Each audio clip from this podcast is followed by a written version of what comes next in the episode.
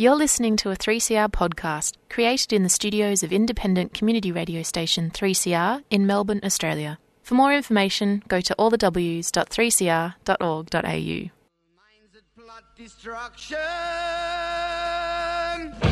sorcerer of death's construction. In the fields of bodies burning, machine keeps turning. Death and hatred to mankind, poisoning their brainwashed mind. Welcome to the Anarchist World this week, broadcast across Australia on the National Community Radio Satellite. Listen to the Anarchist World this week, Australia's sacred cow slaughterhouse. Listen to analysis of local, national, international events. Listen to analysis you'll never hear anywhere else.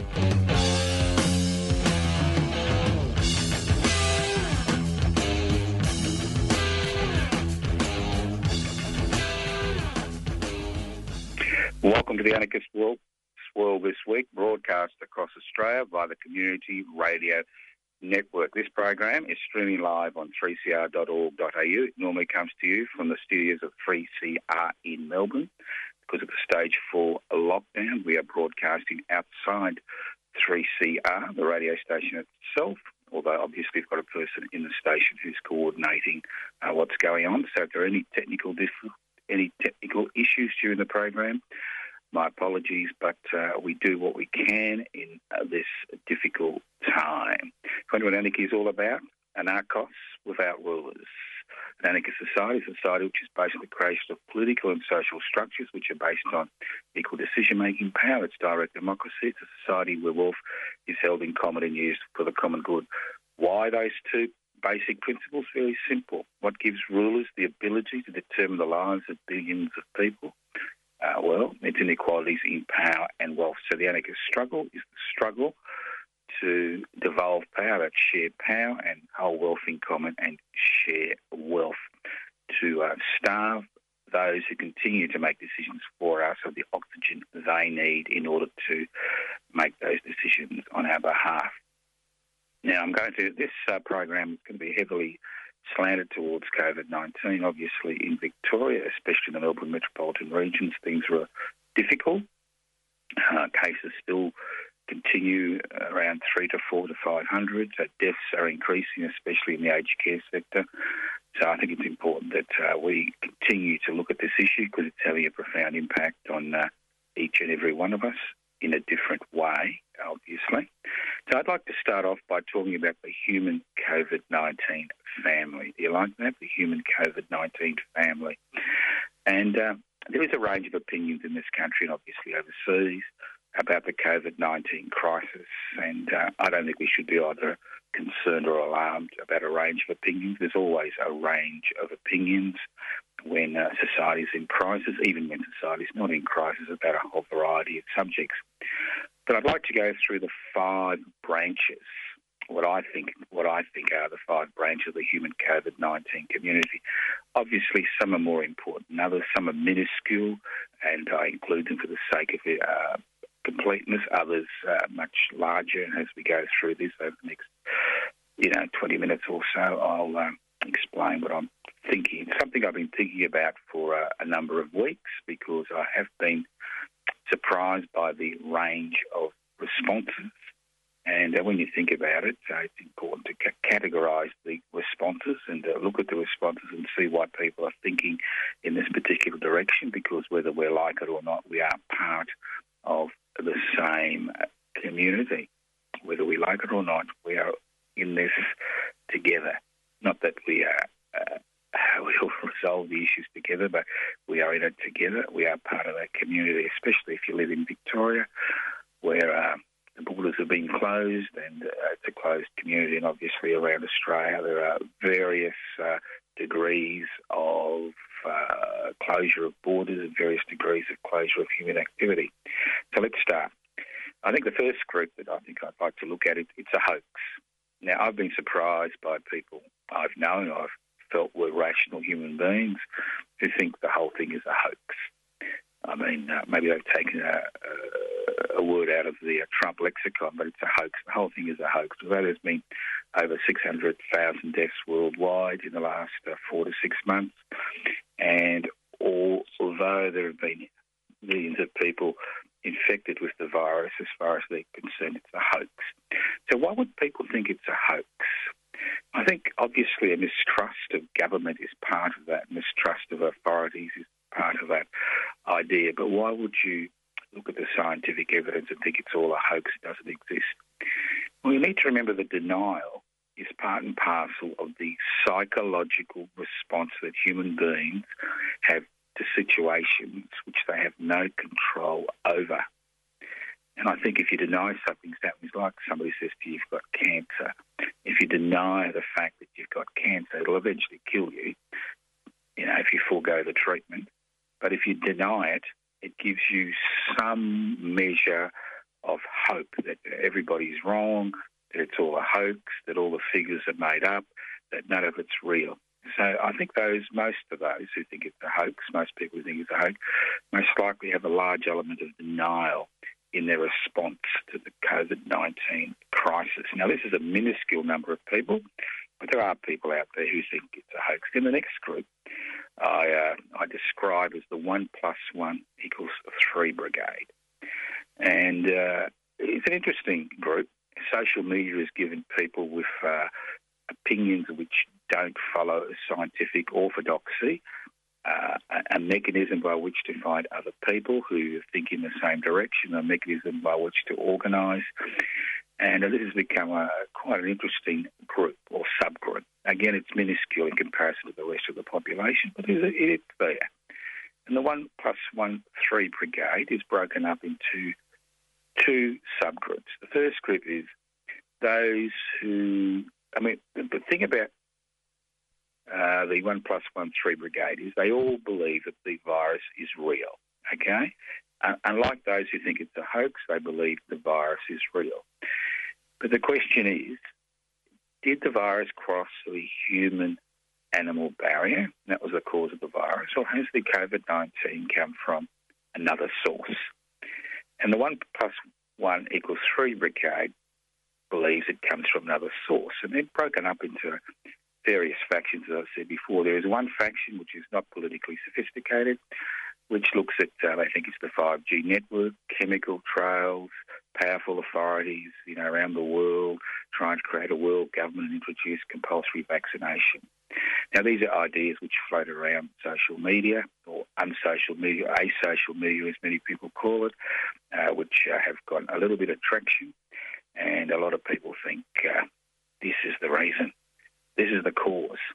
Now, the more politically sophisticated, those who've been around a while, who are in part of the one plus one equals three brigade, normally look at the situation as it's due to Mossad or the CIA or the Russian Secret Service or the Commonwealth or the uh, Chinese Communist Party. There's some skull, political skullduggery to remove our rights and liberties. That uh, the virus was introduced in the community so that they could use an excuse to max mass vaccinate people, uh, introduce Agenda 21, uh, create a world government, and the list goes on and on. Obviously, there are as many theories as there are issues. So, why does the one plus one equals three brigade deny the scientific evidence? Obviously, there's that suspicion of government and the suspicion of authorities, but it goes much deeper than that. And I think when people find themselves in a situation they have no control over, they need to apportion blame. They need to point the bone at somebody. They need to hold somebody responsible for what is happening. Uh, in 1902, when the bubonic plague hit uh, Sydney, uh, Sydney residents burnt down the homes and businesses of Chinese residents because they believed the Chinese were responsible for the introduction of the bubonic plague into Sydney, although the real cause was a, a ship which was infected with infected cargo and rats. Yeah, that's historically. Historically, people are always looking for scapegoats, uh, not just people without power, people in powerful positions. So the one plus one equals three brigade, you know, may have a germ of truth into what they're thinking, but then they're looking for facts, esoteric facts and figures to uh, reinforce their opinions, and social media gives you uh, the world's knowledge at the uh, touch of a button. Obviously, you can always find something to uh, reinforce your opinion. So again, this is a minuscule part of the community, but it is part of our community, and I think it's uh, we need to uh, accept that that we all don't think in the same way. Now, obviously. I have, um, I think the uh, it's not a hoax. I think being a doctor and treating people, it is not a hoax. And the uh, those who think it's a hoax normally uh, change their minds when they catch the disease or a close family member or friend catches the, the disease. The one plus, plus one equals three brigade, well, obviously they're uh, set in their ideas. They'll find facts and figures which they think are facts and figures to uh, reinforce those ideas. And again, they are part of our community. So uh, denial and scapegoating is part and parcel of, of the human experience in dealing with situations we no control over. Then we've got another group which is significant, and uh, well, again, it's a minor group, but it's a significant group, and they don't need social media to trumpet their ideas. These are religious fundamentalists of all uh, all religious persuasions. You know, the major religions, minor religions.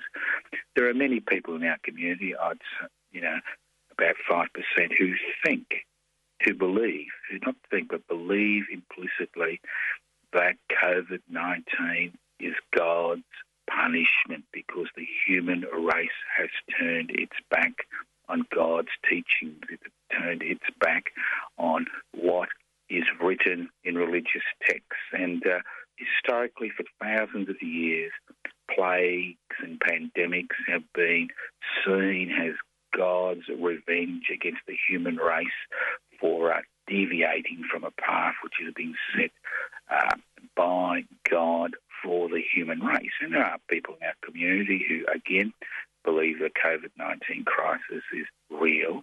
The COVID 19 uh, virus is real. It has real impacts on the community, but they just they um, rationalise it by seeing it as God's revenge on the human race for not following the teachings that dictated that religious sect. And these ideas cross all religious groups. Uh, obviously, there are fundamentalists in all religious groups, and they cross all these. And again, this is a belief system. Bit like it's a hoax, and the one plus one equals three brigade, plus uh, uh, the opinions of uh, many religious fundamentalists around the world. It's a belief system which doesn't rely on facts, doesn't rely on rational analysis, doesn't rely on scientific evidence, or tries to uh, cherry pick bits and pieces of uh, information from here and there. So these are three groups in our community which have an impact on the way people think. But again, these are very small sections of the community. But they do have an impact. They are part of the human human COVID nineteen uh, uh, family. They are part of that family. You know, that's that's the way it is. Then we have a large group, uh, quite a large group, which I call the young and the restless, from 15 to 30. Now, these are the people who have been asked to make extreme sacrifices in our community, extreme sacrifices in our community in order to contain the spread of the virus amongst those COVID 19, amongst those that are most vulnerable, as we are seeing with the increasing death rate in Victoria, the elderly, and those comorbidities. Now, it's a fact that most young people who catch the virus, unless they've got significant comorbidities, will not die from the virus. Some of a small number will end up in intensive care, but the great majority do not will not die. Now, this particular group from about 15 to 30 is a quite an angry group, and it's angry for a number of reasons. One, because their education has been forfeited for the next few years. It's been, you know, the plans they had for themselves have now been chucked in a heap, irrespective whether you do homeschooling or not. The fact is that uh, it's becoming more and more difficult for uh, people, younger people, to continue their education because of the continuous interruption.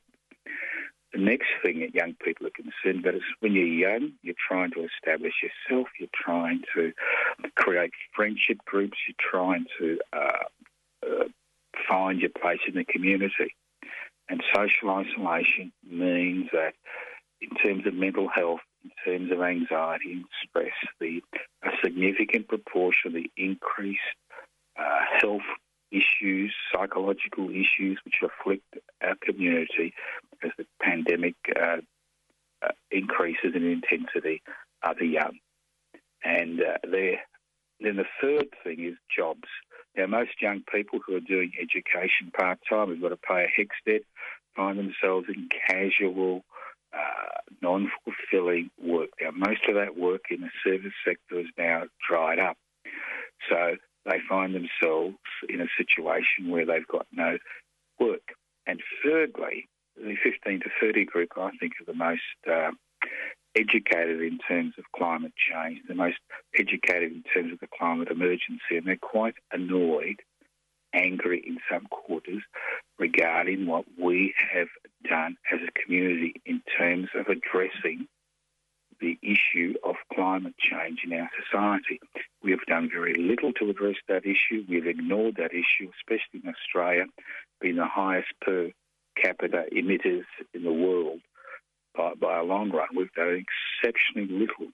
So young people between 50 and 30 are continually asking themselves, why should I make this sacrifice?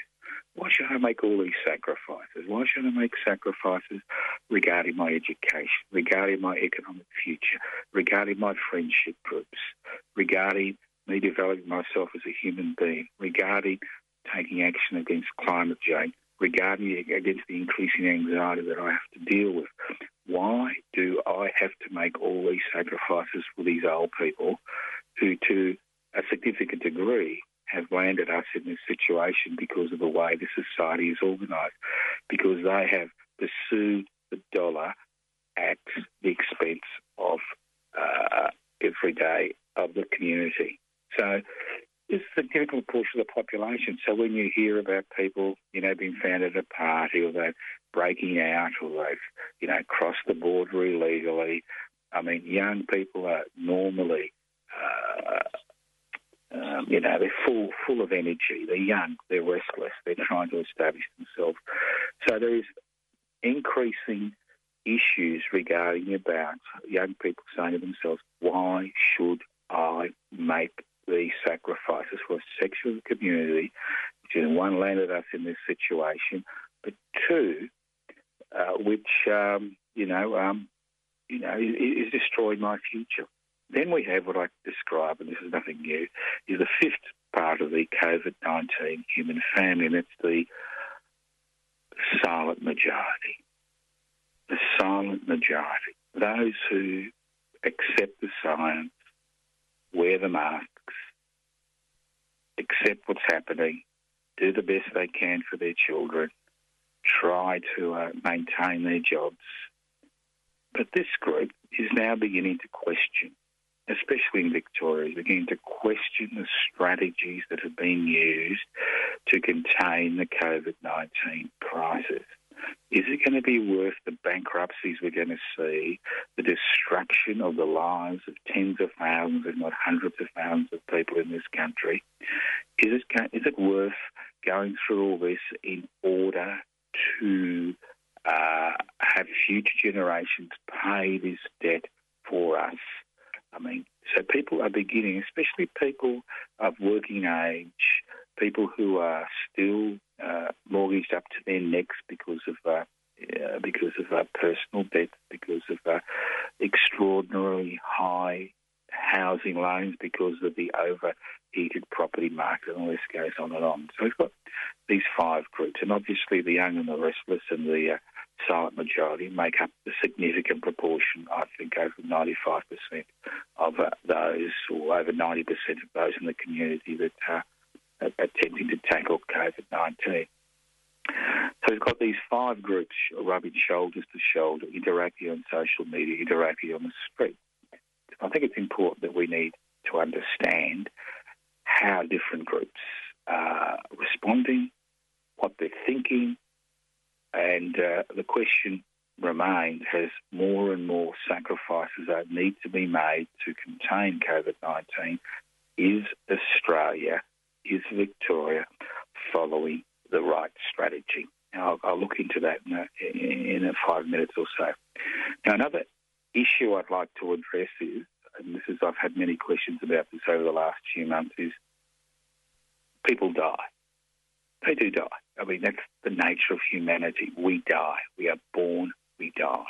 There are many diseases in the community influenza, tetanus, malaria, dysentery, and the list goes on and on. I could talk about the, number of diseases in the community for the next 20 years, and I still wouldn't have listed them all. So, how is COVID 19 different? Why is it different to malaria? Two million people die from malaria every year. Why is it different to dysentery? Why is it different to cholera? Why is it different to starvation? That's right. That's a disease. It's a disease of, you know, which is fostered on us. You know, people die, continue to die because they don't have enough food to eat in the 21st century. Well, there are three differences. There are three differences which make a pandemic highly dangerous. And these three things are simple. One, pandemic means a worldwide infection and it is usually caused by new virus to which the human uh, population has no immunity to. Two, as far as COVID 19, irrespective of what the Russians are trumpeting at the minute, there is no known vaccine that can uh, mitigate the uh, effects of COVID 19. And three, we have the situation where there is no recognised treatment. For all the other diseases, or most of the other diseases which afflict humanity, there is some herd immunity for the virus and influenza. There is some herd immunity in the community. So there are certain sections of the community which are protected. There is vaccination available to uh, protect certain sections of the community, not the whole community, but certain sections of the community. And thirdly, there are treatments even for influenza which go beyond supporting life. I mean, the treatment for COVID 19 is very simple. You, you know, you isolate people in hospital if they're sick. If they get very sick, you put a machine on they breathe for them, and uh, if they survive that, they survive. If they don't survive, they die, and that's why we see the increasing death rate. So the three differences between what we a pandemic and all the other diseases, including starvation, which obviously is not a disease, it's, uh, it's based on exploitation and inequality, are simple. One, there is no herd immunity or partial herd immunity. Two, there is no effect, effective vaccination. And three, there is no effective treatment. So, if the mortality rate is 1% and everybody in Australia uh, caught COVID 19, that means 250,000 people will die within six to 12 months in the community. I mean, that's, that's the equation we're looking at. All right, now let's look at treatment. Let, no, let's look at let's look at what we have done in order to combat the virus. And I'm going to look at two different strategies and then introduce another two strategies. Now, there are enough sovereign states around the world. There's over 200, I think 205 at last count, maybe 206 sovereign nation states around the world, and they have been combating the virus in, uh, in, in, in, a number of different ways. Now, it, solutions range from elimination, which we have seen uh, New Zealand attempt to introduce by moving hard whenever uh, any coronavirus is detected, to what we see in uh, Brazil, where they've basically let the virus run uh, denied that it exists, and uh, we've seen the consequences there in terms of the death rate in Brazil. Now, then we've got these states, uh, the situation in the United States where there's this continuing debate between the economy and the health sector. And we've seen uh, uh, differences in approach across the United States and different responses, and to a significant degree the high mortality rate in a Western country, not only due to the fact that they don't have a universal healthcare system, it's due to the fact that different states have taken different positions on how to contain the virus. So there is no one specific mechanism of tackling the virus. We've got the situation that we see in Australia where it's a combination of trying to protect the economy and uh, coming down hard. When the second wave began in Victoria about a month ago, the authorities looked at it, decided not to clamp down on the economy, and uh, now we find ourselves in this particular situation. Now, although there's a stage four lockdown, uh, it's not as effective as a lot of people think because there are still many, many uh, categories of workers who are classified as essential workers who are still circulating in the community, and that's why it's becoming increasingly difficult to contain the virus in Victoria.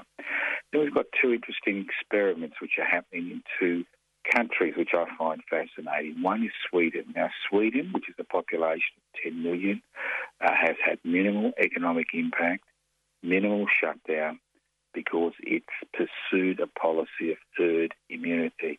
Currently, there have been over 5,000 deaths in a population of 10 million, which is a significant number of deaths in a population of 10 million.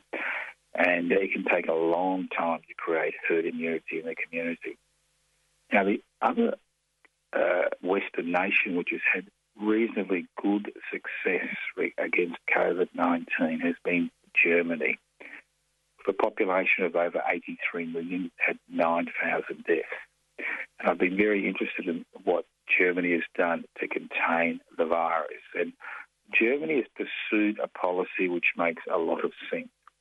Now, we know, we know that COVID 19 has a maximum impact on the elderly and has a maximum impact on those who have got multiple illnesses. So it's pursued a policy of minimal disruption to the economy while, while isolating those that are most vulnerable to the disease and providing services and resources to those vulnerable sections of the population. And it makes sense to a significant degree because unless there's a vaccination or a treatment, this virus will not go away. And sooner or later, as a population, as a community, we need to make some very, very difficult decisions. And if the people most at risk are the elderly, those living in aged care facilities, as we've seen as the death rate increases in Victoria, and uh, and those with uh, multiple illnesses, it would it does make sense to isolate this section of the population while creating herd immunity in the rest of the population. So we are at a juncture in the next month or so after the uh, six-week lockdown finishes in Victoria. Uh, decisions will need to be made whether the economy continues to be locked down, whether because we live in a capitalist society that hundreds of thousands of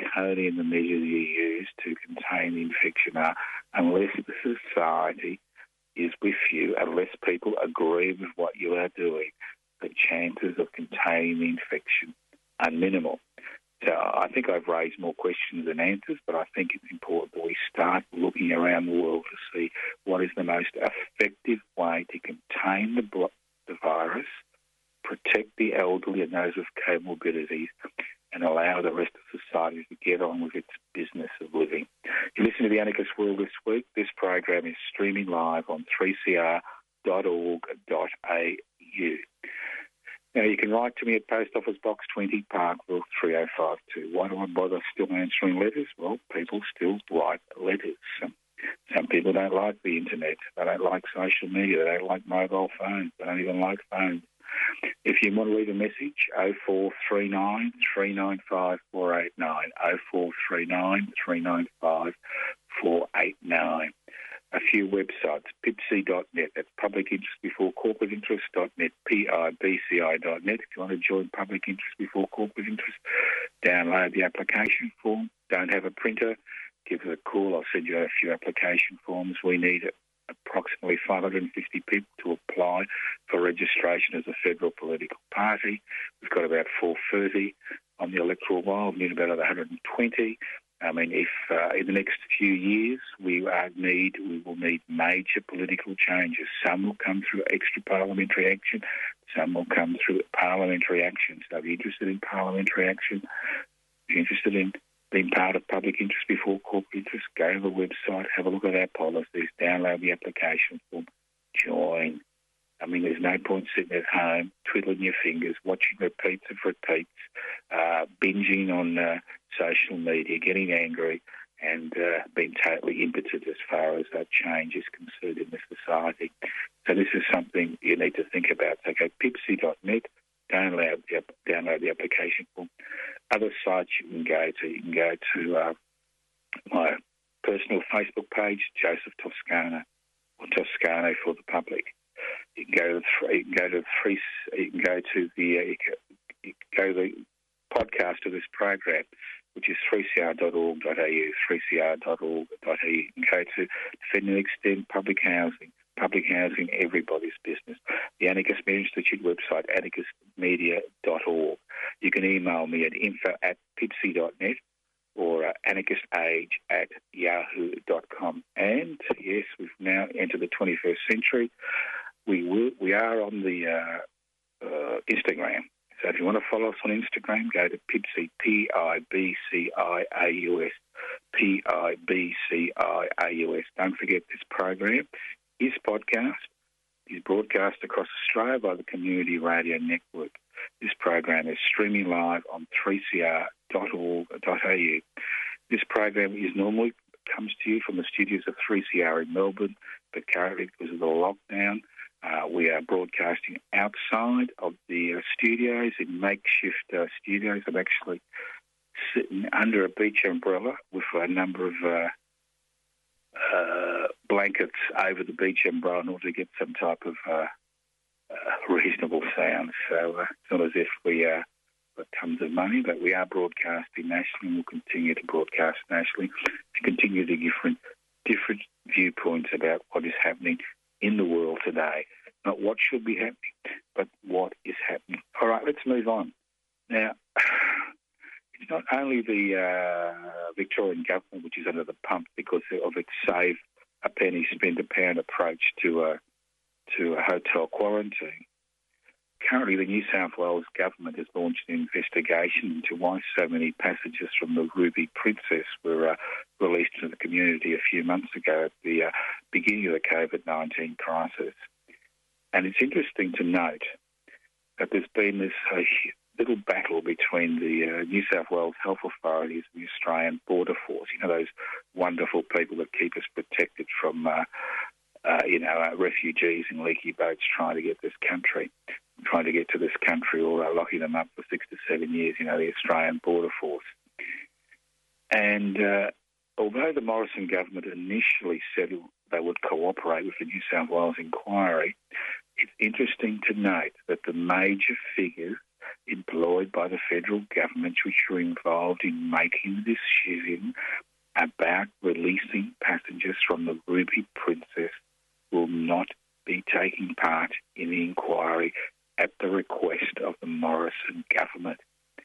So, what do they have to hide? I mean, we see people like Daniel Andrews talk about the fact there was no Australian Defence Forces available, and the Defence Minister says there were, as far as hotel quarantine is concerned. We see the Morrison government uh, uh, deny their employees uh, the ability to testify at the New South Wales inquiry regarding COVID 19. This is the last thing we need as a community, is this obfuscation, uh, this uh, finger pointing, this blaming. is the last thing we need. We need to know exactly what happened so the same mistakes will not be repeated in the future. And that's important. Let's move to aged care. That's a favourite subject of mine as I'm approaching 70 and sooner or later, most likely I'll find myself in an aged care facility. That's if I'm lucky. I don't die before then. Now, aged care is under the government is under the control of the federal government. It is not a state responsibility. The Commonwealth government is responsible for aged care facilities across the country. It provides resources for the aged care facilities.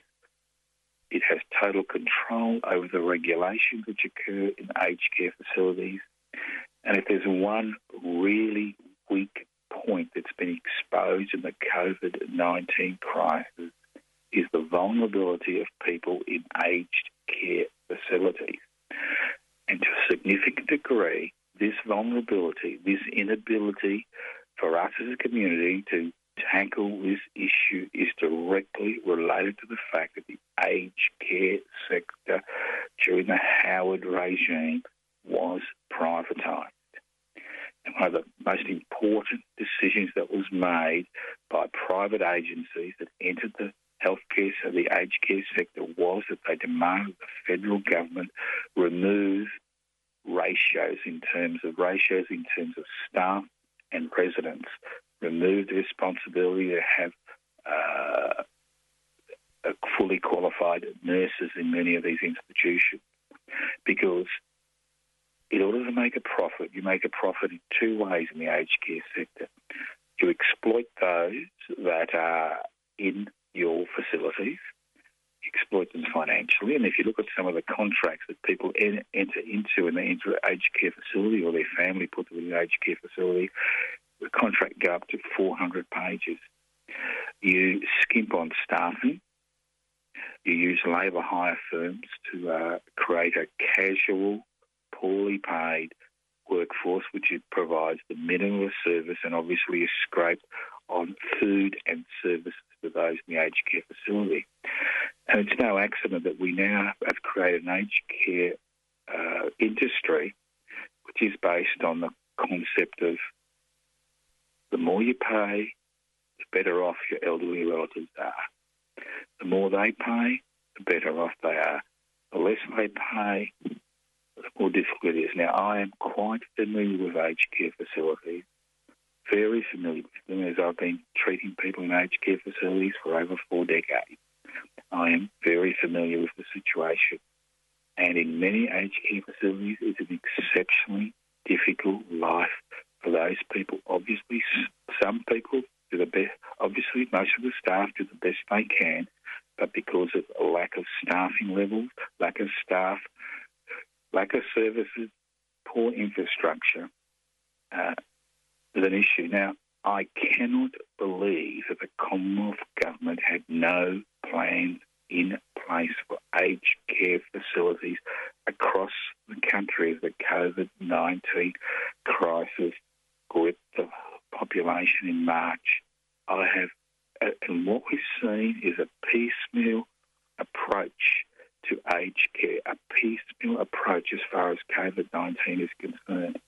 I mean, the difference to a significant degree between what's happening in Germany and what's happening here today is although they've pursued a policy of isolating people in aged care facilities and providing services, they've provided the resources to ensure that the services that are provided and the staffing levels that are there is enough to meet people's needs.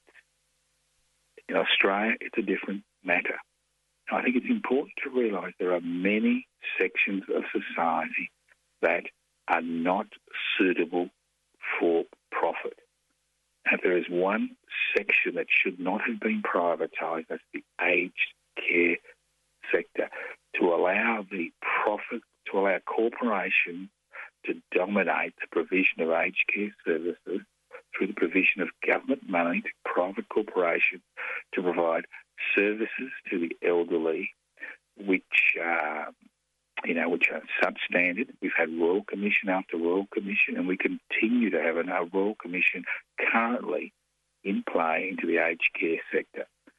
I mean, it is it is it is an abysmal situation to a significant degree. What the carnage that we are seeing, which we will continue to see in the aged care sector, is directly related to the way this sector is organised to maximise profits in a significant number of situations for unaccountable corporations.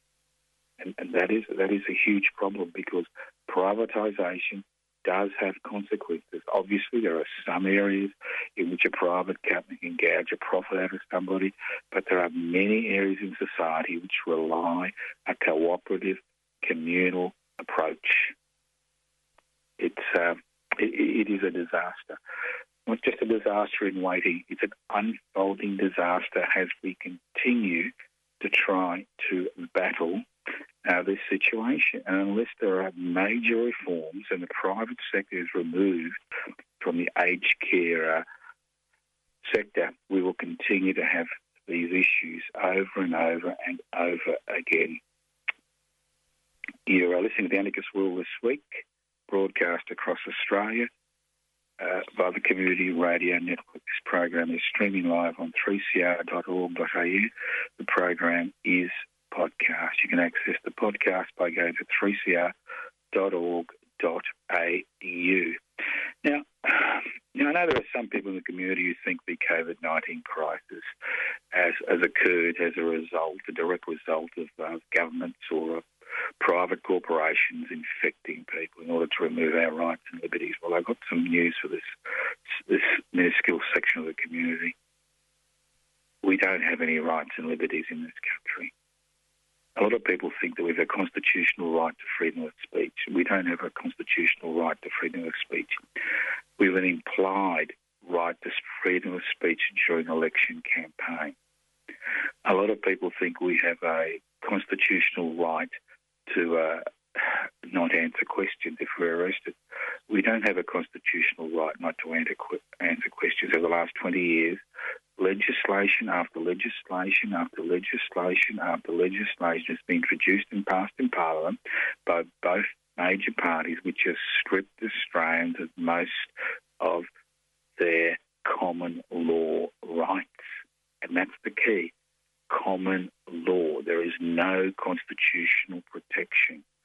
If a majority in both houses of Parliament decided, as they decided with refugees, to hold them indefinitely, who have the audacity to ask for uh, refuge, if they decided to pass legislation to imprison every two-year blue-eyed two-year-old because of the spawn of the devil, they could do it. There is no constitutional protection. You can be taken off the street by federal authority, held uh, in secret for, a, uh, I think it's 10 days, questioned because you may inadvertently have information that may assist the authorities in their investigation. If you don't answer these questions, you can be jailed for up to seven years. And this is not new legislation. We don't need a COVID 19 epidemic to take away those rights and freedoms. They've been removed because we have no constitutional protection. It's quite interesting. When the debates occurred in the 1890s regarding federation and the Australian Constitution, which was passed by citizens in every state, um, the debate regarding constitutional human rights was lost. It was decided not to introduce constitutional human rights in the Australian Constitution. If you're a member of the CFMEU under federal legislation, you can be uh, called to a Star Chamber meeting, and if you refuse to answer questions, you can be jailed for up to five years. That's because you're a member of union. If I imported a billion dollars of uh, ice into this country, I would have more rights than a member of the CFMEU, Construction, Forestry, Mining, Maritime and Energy Union in this country. if you don't believe me, look into it. The federal attorney general has the power to ban any organisation he or she believes may pose, the key word is may pose a threat to Australian society. They can be banned at any time. And once that organisation is banned, its resource, all its assets are seized, and its members can be jailed for up to 25 years if they continue to be part of that organisation. You could be jailed under this country's uh, security laws for up to 25 years for taking part in an occupation. It doesn't have to be a violent occupation, just an occupation, and you refuse to move. So once again, think about it. The Bernard Collaery case is an ex- excellent example of the fact that it's not just the Chinese Communist Party that has secret trials and has legislation in place which prevents people from speaking out, as we see in Hong Kong day after day after day. We have the same raft of legislation to a significant degree in this country. And the main reason people like you and me are allowed to continue to talk is because we are totally ineffective. We have minimal impact on society. If the influence we have on society increased, everything is in place constitutionally to ban any organisations we're involved in. For example, public interest before corporate interest, which I'm the registered offer of, has been deemed to be an unacceptable, it has been deemed to be an organisation does not fit community standards by Facebook. Now, misogynist, racist, pedophile get their uh, say, but when you've got a legitimate political organisation that is talking about things like uh, the evils of privatisation, the shortcomings of corporatisation and globalisation, the effects of deregulation, an organisation which wants to forge a treaty or treaties with this nation's First Nations people, an organisation which is debating the issues of nationalising this country's mineral resources.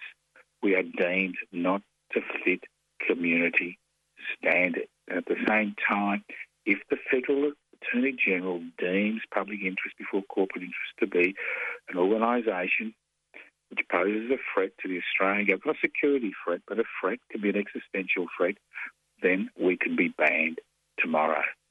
And any organisation you're a part of can be banned tomorrow because the Federal Attorney General does have that power. So don't think you need a COVID 19 crisis to strip away our rights and liberties. I said before, the Bernard Collaery case is an excellent example, and I'll go through this case. Very simple. Now, Bernard Collaery was the former Attorney General of the ACT, so he's no lightweight like you and me. He was a former Attorney General of the ACT. He also did a lot of pro bono work for the uh, East Timorese independence movement and he became involved in, in, this in this situation when it was became common knowledge because of a leak from uh, uh, the government that the Australian security services had bugged the offices of the East Timorese cabinet, not because East Timor poses a security threat to Australia, because they wanted to know what their policies were going to be regarding the oil that exists between the Timor Sea, and they wanted to uh, know exactly what was going on. Now, years later, now Bernard Collaery, uh, representative of the East Timorese Government International Court of Justice, who found that the uh, that the Australian authorities had not acted in a proper way. Years later, he and uh, Witness K have appeared in closed courts because of the National Security Act courts to which no reporter can go to, courts to which they can't discuss what's happening in those courts, the specific, specific of those charges. And uh, it is a closed court. It continues to be a closed court. And during that court, it came out that another person involved in this case had been jailed for a year in the ACT. No, in a secret trial, and he was secretly jailed. So if you think you have constitutional rights, you do not have any constitutional right except two freedom to choose any religion you want, and possibly the freedom to get fair compensation if the state acquires your assets or land. So if you think again, you have constitutional protections. There are no protections for the individual against the arbitrary exercise of state power. I find it hilarious the current government debate is about the Chinese Communist Party and the influence it has uh, in in Australia. And obviously, the Chinese Communist Party does have influence in Australia. I would be the last one to deny that. But at the same time, Australian security services around the world are involved in disinformation programs. They're involved in spying. They're involved in supporting, you know, opposition groups around the world. It is part of our policy.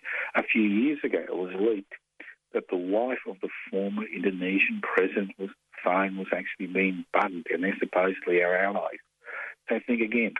So think again. If you think that the COVID nineteen crisis is a response you know, to, uh, to, to remove our rights and liberties. There's no rights and liberties to be removed. They have been removed, as we've seen with the declaring of a state of disaster in Victoria. The Premier is now a virtual dictator.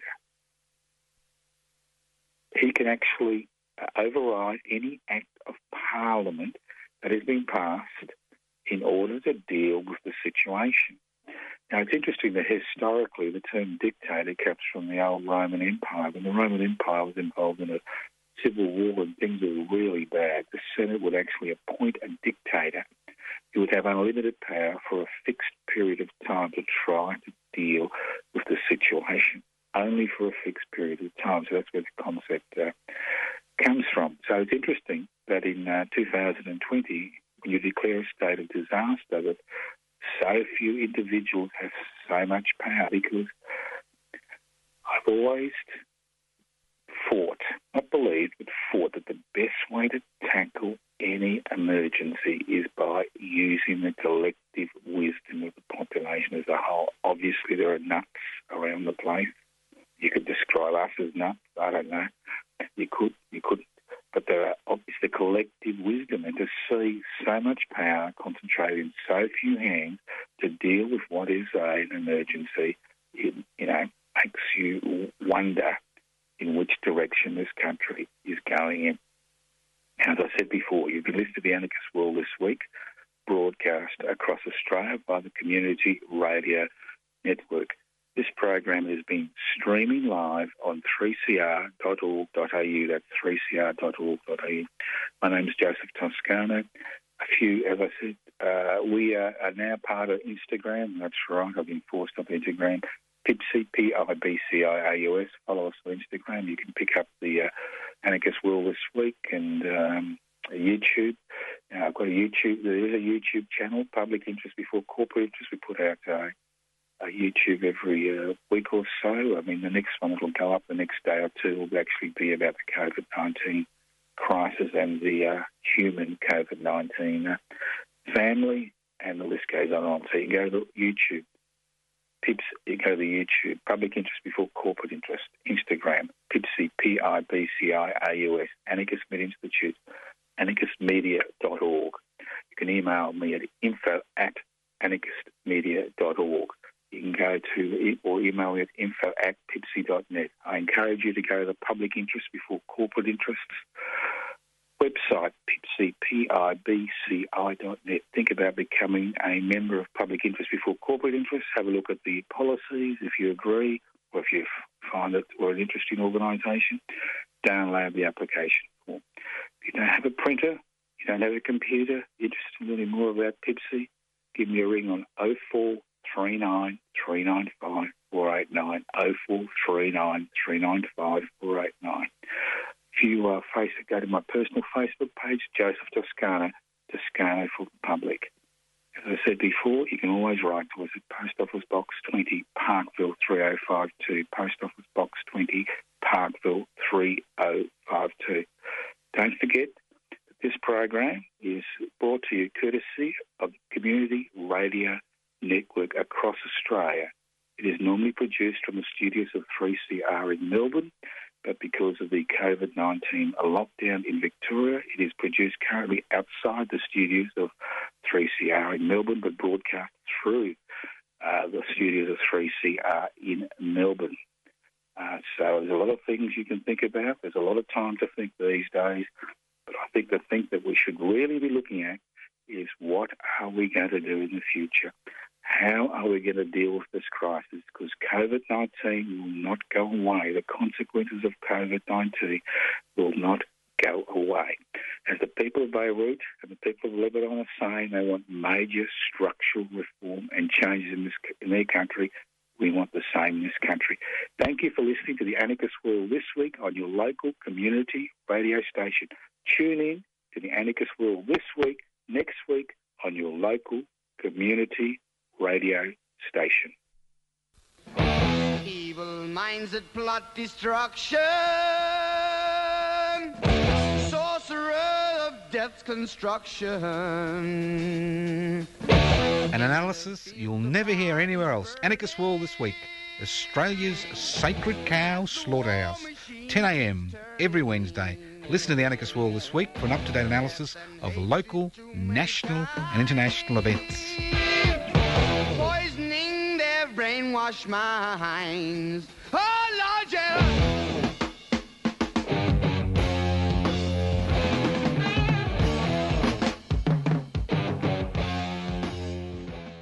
You've been listening to a 3CR podcast produced in the studios of independent community radio station 3CR in Melbourne, Australia.